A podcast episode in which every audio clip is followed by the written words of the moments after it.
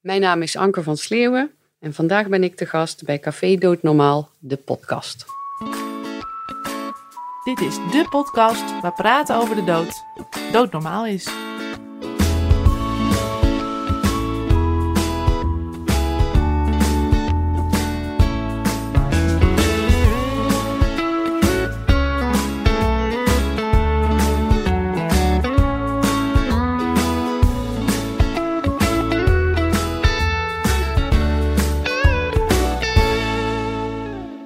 Vanuit het kantoor van de NVVE in het centrum van het zonnige Amsterdam heet ik je welkom bij wederom een nieuwe aflevering van Café Doodnormaal, de podcast. Mijn naam is Gerard Ekemans en tegenover mij zit, en hoe kan het ook anders, Sebastian Hattink. Sebastian, waar gaan we deze aflevering over hebben? Nou, we hebben het afgelopen seizoenen veel gehad over euthanasie, sterven in eigen regie en het stoppen van behandelingen. In al deze gesprekken werd ook gesproken over palliatieve sedatie en palliatieve zorg. Daarom staat deze aflevering geheel in het teken van palliatieve zorg. Om ons hier alles over te vertellen, schuift vandaag palliatieve zorgverpleegkundige Anke van Sleeuwen aan. Anke, van harte welkom. Dankjewel.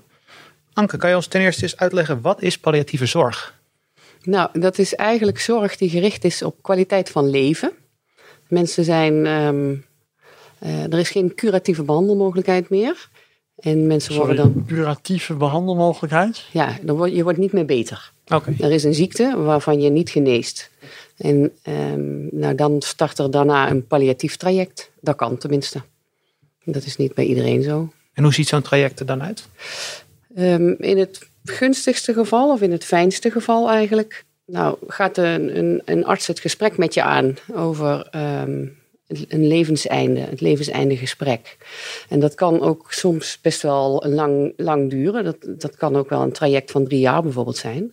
Dat je nog wel een behandeling krijgt, maar dat je niet, toch niet meer beter wordt. Je krijgt gedurende die hele, laten we zeggen, drie jaar palliatieve zorg. Ja. Oké. En dat kan be- be- bestaan bijvoorbeeld uit een palliatieve chemotherapie. Het is wel vaak bij mensen die een eh, eh, kanker hebben. Soms is het ook wel een ander onderliggend lijden, al zoals ehm, COPD, dat is een chronische longfalen, of hartfalen. Dat zijn eigenlijk de, de belangrijkste eh, ziektebeelden. Het is eigenlijk nou ja, ontdekt of eh, begonnen met, alle, met de kankerzorg. En dat is eigenlijk een soort chronische ziekte geworden. En, en er komt dan toch een moment dat het niet meer te behandelen is. In ieder geval niet meer curatief te behandelen, dus dat het niet meer beter wordt. En dan krijg je, ga je een palliatief traject in. Maar dat is wel een behandeling. Bij palliatieve eh, chemo is het dan meer gericht op de kwaliteit van leven dan dat het het behandelen van de kanker is? Of zeg ik Ja. dat dan verkeerd? Ja, het is, het is inderdaad gericht op kwaliteit van leven. En het is, eh, je behandelt dan wel die kanker. Alleen het, is, het wordt bijvoorbeeld stabiel. Ja, precies. Ja, Dus het wordt een weg. soort stabiele ziekte. En dat geeft ook wel tijd om, eh, om dingen te regelen. Of om na te denken over hoe je, dat, hoe je nou uiteindelijk dat wil. En dat kan best wel lang duren. En uiteindelijk dat wil, gaat het dan echt over de, zeg maar, de laatste fase als in dat je volledig afhankelijk van iemand bent? Of eh, heb je het dan specifiek ook over de dood? Allebei. Nou ja, ook eh, van hoe je, wat je wensen zijn eigenlijk voor die laatste fase. Want als je weet dat die palliatieve fase in is gegaan. We doen dat eigenlijk met een eh, vraag. En de, de grote vraag in de palliatieve zorg is... ehm, de surprise question. Ik weet niet of dat bekend is. Ehm, dat is de vraag die luidt... Zou het jou verbazen dat deze cliënt binnen een jaar overlijdt? Ehm, en als je die met nee beantwoordt, dus het is een. Dus je zegt eigenlijk van nee, het zou mij niet verbazen dat iemand eh, binnen een jaar overlijdt. Dan gaat eigenlijk het palliatief traject in, het, eh, in de laatste fase in, zeg maar. En dat is nog wel, er is ook nog in die palliatieve fase nog wel een onderscheid tussen de palliatieve fase, spreek je van een, zeg maar ongeveer een jaar, terminale fase en de stervensfase. En de stervensfase, dat is eigenlijk de laatste twee weken, zeg maar. En je hoort ook als mensen die krijgen terminale zorg. Maar wat is dan het verschil tussen de, met palliatieve zorg en terminale zorg? Of is dat, Nee. loopt dat in elkaar over? Ja, dat loopt wel heel erg in elkaar over. Eh, palliatieve zorg is eigenlijk, wordt veel eerder ingezet. Tenminste, dat willen wij heel graag. Wij willen heel graag op tijd betrokken worden ehm, bij, eh, mensen die bijvoorbeeld uit het ziekenhuis slecht nieuws krijgen of via de huisarts slecht nieuws krijgen, dat we dan uh, insteken en dat we mee met hun samen gaan kijken van nou wat hebben mensen nou nog nodig, wat zouden mensen willen, wat zijn de wensen, waar kunnen we nog bij helpen. Soms is het zeg maar één keer in de zes weken een gesprek, maar dat, dat zal dan gaandeweg als mensen verder achteruit gaan. Het is eigenlijk vooral ook lichamelijke klachten die zullen toenemen. En dat is natuurlijk heel erg afhankelijk van het ziektebeeld wat iemand heeft. Zullen daar, nou ja, zal dat belangrijk worden. De klachten, de meeste klachten die voorkomen zijn vermoeidheid. Dat is een hele grote klacht bij mensen, zeker bij mensen aan het, naar het levenseinde toe. Pijn is natuurlijk een groot, uh, groot ding. Benauwdheid komt heel veel voor. Maar ook misselijkheid en braken en uh, obstipatie bijvoorbeeld. Dat zijn wel dingen die, die in heel die, naar, naar het laatste stukje toe belangrijker worden. Dat gaan we dan wel proberen te behandelen. Dus daar doen we nog wel iets aan. Ja. En dat kan ook. Allemaal op gericht om de kwaliteit van leven zo lang mogelijk uh, kwalitatief hoog te houden. Zeker. Ja. En uh, je zegt zelf, je wil graag eerder betrokken worden in het proces. Hoe hoe uh, kom ik aan kwalitatieve zorg als het mij aan zou gaan? Nou, de huisarts um, is eigenlijk de eerste aangewezen persoon om uh, te denken van nou, misschien kan er een verpleegkundige meekijken. Dus via de huisarts worden we vaak ingeschakeld, ook voor het zieken, door het ziekenhuis. Die hebben tegenwoordig allemaal palliatieve afdelingen, palliatieve um, ja, teams. En die zorgen, daar hebben wij hele korte lijnen mee eigenlijk. Dus die schakelen ons ook wel vaak in. Maar dan is wel het traject al wel echt gaande. Dus en, um, wij zouden graag zeg maar willen, bijvoorbeeld als mensen boven een bepaalde leeftijd, bijvoorbeeld boven de 75, dat wij dan alvast eens een keertje gaan kijken thuis van wat is het eigenlijk voor een situatie en hoe zouden wij kunnen helpen en is het misschien verstandig dat iemand wel of niet gaat behandelen um, om beter te worden. Of om een palliatieve behandeling met chemotherapie te doen, want dat is best wel pittig.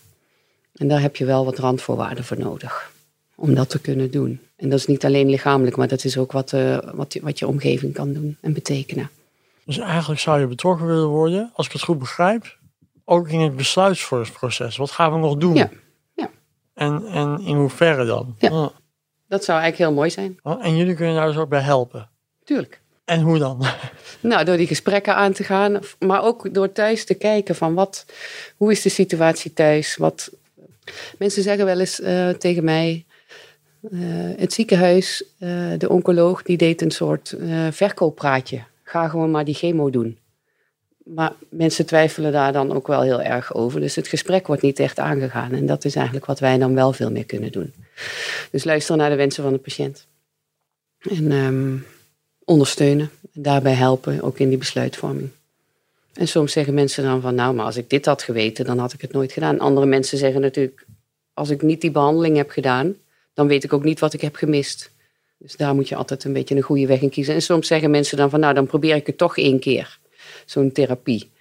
En als, het, als ik dan toch heel beroerd word of het toch heel naar wordt, dan, uh, dan stop ik ermee.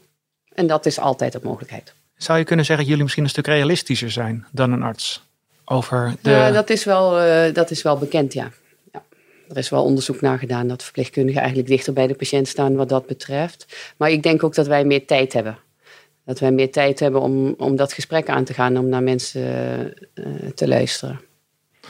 En nou heb je uh, het uh, palliatieve traject doorlopen. Dan heb je dat terminale traject, dat sluit op elkaar aan, begrepen? Mm -hmm. En dan komt de palliatieve, het, het, laatste stukje, de palliatieve sedatie. Ja. Dat duurt twee weken, zei je. Hoe ziet dat er dan uit? Nou, een palliatieve sedatie is eigenlijk. Um, dan heb je inderdaad dat hele traject al doorlopen. Dus alle symptomen zijn behandeld. Maar er komt een moment dat, dat je die symptomen niet, de symptomen als pijn, benauwdheid, um, misselijkheid en braken zijn veel voorkomend dan, vermoeidheid, dat je daar niks meer aan kunt doen. Hè? Dus dat we alle medicatie hebben ingezet alle symptomen, uh, om alle symptomen te behandelen. En dan komt er een moment dat er gezegd wordt van nou, we kunnen nu echt niks meer voor je doen. Als het dan zo erg wordt, dan kunnen we sedatie inzetten. Maar dan moet je wel aan een aantal criteria al voldoen. En dat is de arts die dat... dat, en dat, is een medische beslissing. Ja, en dat is echt anders dan bij, bij euthanasie. Ja, ik kan als patiënt dus niet vragen om palliatieve sedatie. dat kan je wel bespreken, maar er moet altijd een reden zijn om dat te gaan Ja. doen, inderdaad. Ja. En palliatieve sedatie is eigenlijk vooral gericht op comfort. Dus dat je niet meer last hebt van al die symptomen waar je zoveel last van hebt. Dus het lijden verlichten is het eigenlijk. Sederen betekent kalmeren. Als je dat eh, opzoekt, zeg maar.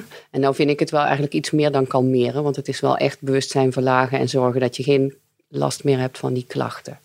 En de uitkomst is wel duidelijk. Kijk, het, het, is natuurlijk niet levensbekortend, maar het is wel de bedoeling om iemand nou, eigenlijk comfortabel te maken. Dat is eigenlijk wat het is. Dus je maakt dat levenseinde zo comfortabel mogelijk. Ja, en je wil eigenlijk niet dat dat een hele lange weg is. Eh, daarom zijn er ook een aantal criteria. Dus dat is onder andere dat je levensverwachting korter moet zijn dan twee weken. Eten en drinken moet al wel echt minimaal zijn. Nou, er moet een onderliggend symptoom zijn wat niet meer te behandelen is. Het kan ook bijvoorbeeld een delier zijn. Dat iemand zo in de war is dat, het, dat we daar niks meer op een goede manier aan kunnen doen. Ehm, nou, dan kun je wel kun je gaan sederen. En dat is altijd een medische beslissing. En we doen dat met medicatie. En dat is dormicum, heet dat. En midazolam heet het ook wel. Samen vaak met morfine. En morfine is dan eigenlijk echt een pijnbestrijder. Dat is niet, echt, dat is niet om te sederen, dat is echt een pijnbestrijder. Ja, dat hoor je heel veel. Ja, het is heel verwarrend. Mensen die morfine krijgen, of soms is het dan ook wel dat heeft iemand sedatie gehad, maar dan blijkt het alleen morfine te zijn geweest. Maar morfine is echt een pijnbestrijder. En het kan ook best zijn dat, dat iemand al zo eh, slecht is eigenlijk, dus zo dicht bij het levenseinde, dat, je, dat een shotje morfine voldoende is om iemand te laten inslapen. Want je krijgt daar wel een ademdepressie van. Dat is de bijwerking van morfine. Maar het is dus eh, expliciet niet bedoeld om eh, het levenseinde te, te bespoedigen. Maar ik begrijp dus nu wel dat, dat er binnen de hele sedatie handelingen zijn die toch kunnen leiden tot het overlijden. Wat bedoel je? Nou, zo- zo'n shot morfine toedienen kan dus er wel voor zorgen dat iemand sneller overlijdt dan als iedereen met zijn eh, handen. Ja, dat klopt inderdaad. Dat klopt wel. Maar die morfine die wordt dan niet toegediend om het leven, leven te bekorten. Maar dat wordt echt dan toegediend om bijvoorbeeld benauwdheid te bestrijden. Ja. Dus dat is het doel. Dus palliatieve sedatie heeft nooit als doel om het levenseinde te. Actief te beëindigen Ja. in ieder geval niet. En dat is dan misschien ook het grote verschil met euthanasie. Zeker. Het grote verschil tussen palliatieve sedatie en euthanasie is natuurlijk dat euthanasie eigenlijk een zelfgekozen moment is om eh, uit het leven te stappen. Dan moet er natuurlijk aan een aantal voorwaarden voldaan zijn. Uitzichtloos lijden is natuurlijk belangrijk, ondraaglijk lijden. Ehm, het moet ook verschillende keren met een arts besproken zijn. En er komt ook altijd een scanarts aan te pas. Een scanarts dat staat voor steun, consultatie en bij euthanasie in Nederland. En die scanartsen die zijn eigenlijk eh, niet zozeer bedoeld om de patiënt te beoordelen, als wel steun te zijn voor de huisarts. Dus dat is, een, ehm, dat is ook nog wel een veelgemaakte vergissing. Dat er dan een dokter komt die ook kan bepalen of, eh, of het wel goed is dat je euthanasie krijgt. Maar het is eigenlijk om te, kijken of de huisarts aan alle voorwaarden heeft voldaan.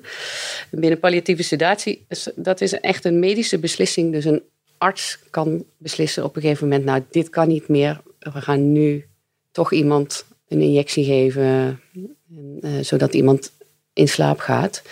En dat ehm, hoeft ook niet per se meteen een hele diepe sedatie te zijn. Dat kan bijvoorbeeld ook een time-out zijn om rustig te worden.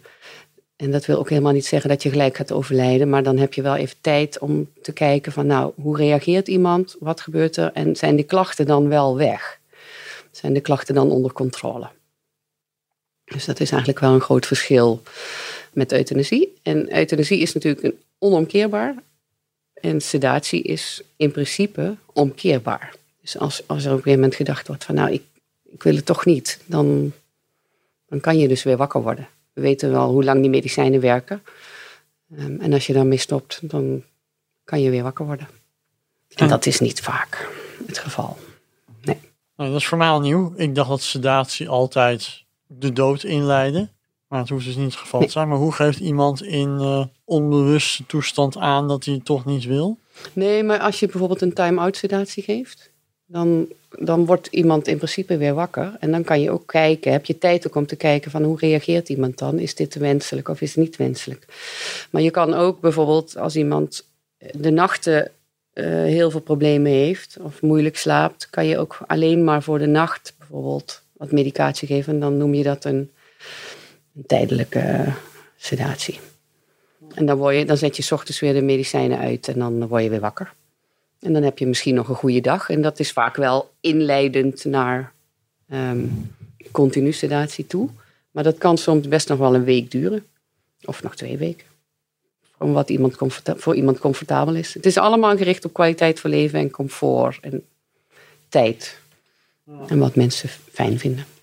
Maar het moet wel kunnen. Dus we hebben wel een soort. ehm, ja, we zijn wel heel betrokken dan. En je zei al even dat het een van de verschillen met euthanasie is ehm, dat er geen toetsing eh, eh, vooraf of consultatie vooraf plaatsvindt en toetsing achteraf. Vind je dat eigenlijk terecht? Zou er niet ook bijvoorbeeld een consultatie voor de sedatie moeten plaatsvinden? Dat is, ehm, dat is wel een goede vraag. Ehm, en het is heel erg afhankelijk hoeveel ervaring mensen hebben, huisartsen hebben met palliatieve sedatie. Eh, sommige artsen hebben het echt een aantal keren per jaar. En andere artsen hebben het, maken het maar één, twee keer in hun praktijk mee. Dat is eigenlijk met euthanasie ook zo. Huisartsen eh, kunnen altijd ook nog hun licht opsteken bij het netwerk palliatieve zorg, bij de helpdesk. Dus daar zitten allemaal mensen die ervaring hebben met sedatie, met problemen rondom sedatie, met vragen, niet alleen om seda- rondom sedatie, maar eigenlijk om voor palliatieve zorg. Eh, dus wat kan ik doen bij obstipatie? Wat kan ik doen bij heel veel pijn? Wat kan ik doen bij, ik heb alles al gedaan, heb je nog ideeën? Eigenlijk is het heel erg om te overleggen. En dan zit er altijd eerst een verpleegkundige eh, die de telefoon opneemt en die overlegt later met een, eh, met een van de palliatief artsen. En dat is een landelijk dekkend netwerk. Dus die zijn in, de hele, in heel Nederland ehm, beschikbaar. En dat is eigenlijk wel een mooie dienst. Eigenlijk een beetje de rol van de scanarts eigenlijk in de zin van echt Ja. de, de, eh, de sparringspartner. Ja. De, ja. Dat kan, dat kan, maar dat hoeft niet altijd. En soms wordt ook wel, eh, worden wij ook daar wel voor gebeld. Van, nou, hebben jullie een idee nog? Kunnen jullie meedenken daarin? Je kent die mensen goed. Heb je, eh, wat denk je? Nou, dat is op zich prima.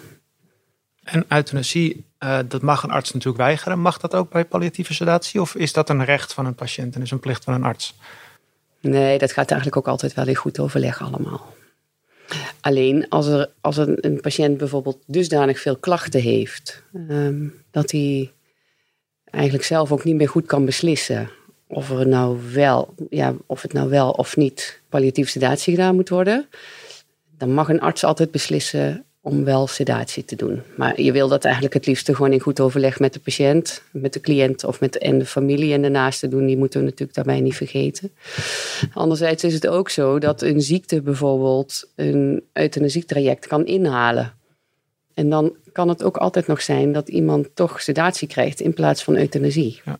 En dat kan soms wel eh, lastig zijn, omdat mensen denken van ja, dit is echt niet wat hij of zij gewild heeft. Maar dat is soms dan waar je voor komt te staan. Daarom is het ook wel belangrijk om het op tijd dat gesprek aan te gaan. Om dat te regelen. En dat geldt eigenlijk ook voor wel of niet reanimeren. En wel of niet nog naar een IC. Ehm, als, je, als er een, een, iets gebeurt, als er een incident gebeurt. Ehm, dat zijn wel dingen die, eh, nou ja, die daar eigenlijk bij horen. En dat zijn ook gesprekken die jij dan, al- of jullie als verpleegkundige ook al hebben eh, in een eerder stadium met de mensen. Nou, mensen, daar hoef, je, hoef ik eigenlijk zelf nooit naar te vragen. Dat is eigenlijk altijd wat mensen vertellen. Ja, het zit altijd toch wel, eh, mensen willen er wel graag over praten. En palliatieve sedatie is dus ook niet strafbaar. Nee. Zoals euthanasie natuurlijk achteraf getoetst wordt en Ja. eventueel strafbaar kan zijn, is palliatieve sedatie niet. Nee. En is het dan een natuurlijk overlijden ook of een niet Ja. natuurlijk? Oké, Ja, er wordt altijd een natuurlijk overlijden afgegeven. Ja, Oké, dat zijn dus echt de grote verschillen met Ja. euthanasie. zeker. Nu zijn er eh, bij euthanasie ook uitgesproken tegenstanders. Kom jij dat ook tegen? Rondom kwalitatieve sedatie? Ja, kijk, ehm, dat is ook een van de redenen dat wij vinden dat, het, dat, het, dat de levensverwachting echt kort moet zijn voordat je gaat starten met palliatieve sedatie. Want als dat lang duurt, en lang is meer dan een week bijvoorbeeld, dan weten we wel dat er allerlei problemen gaan ontstaan. En dat wil je echt heel graag voorkomen. En die problemen die gaan ontstaan zijn bijvoorbeeld problemen die ontstaan door het liggen. Iemand ligt in dezelfde houding. Nou ja, dat iemand niet overlijdt. Dus het vraagt heel veel van de mensen om, om diegene die gestudeerd wordt, die daar omheen staan. Er moet zorg zijn, er moet iemand aanwezig zijn. Het is, het is echt wel, uh, nou ja, een, uh, als dat te lang duurt, wil je, is dat echt wel naar voor de omgeving. Vooral niet voor de patiënt meestal. Nee. We kunnen wel met medicatie wel, dat wel goed instellen. Maar als iemand comfortabel is, want dat is dan waar het om gaat. Het comfort van de patiënt is belangrijk. En daar doen we dan eigenlijk alles aan. Dus je kan ook niet zomaar de medicijnen ophogen of veranderen. Dus je wil gewoon dat het een comfortabele situatie is en dat je daarmee ook niet onder druk wordt gezet. Door de omgeving, zeg maar. Kijk, de patiënt die slaapt dan wel. Maar de voor de omgeving is dat gewoon echt moeilijk. Dat heb, ik wel, dat heb ik wel vaak genoeg gezien. Maar het komt niet zo heel vaak voor hoor. Het is meestal, kunnen we dat, dat kunnen we eigenlijk heel goed inschatten. Het is vaak um, zeg maar drie dagen, vier dagen. En ook heel vaak veel eerder. Nou, wat je net beschreef, van dat het soms net dat ene extra setje uh, ja. behoeft dat iemand. Ja. Dus eigenlijk kom je dus tegenstand, als ik het even zo mag uh, verwoorden in mijn eigen woorden, vooral tegen bij de omgeving en dan tegenstand de andere kant op. Van, ik, ik val het even echt heel uh, ongenuanceerd samen van schiet nou maar op. Ja. Maar gelukkig komt er heel weinig voor. Dat komt niet zo heel veel voor, nee. Waar kun je allemaal kwalitatieve zorg en sedatie, als dat nodig is, krijgen?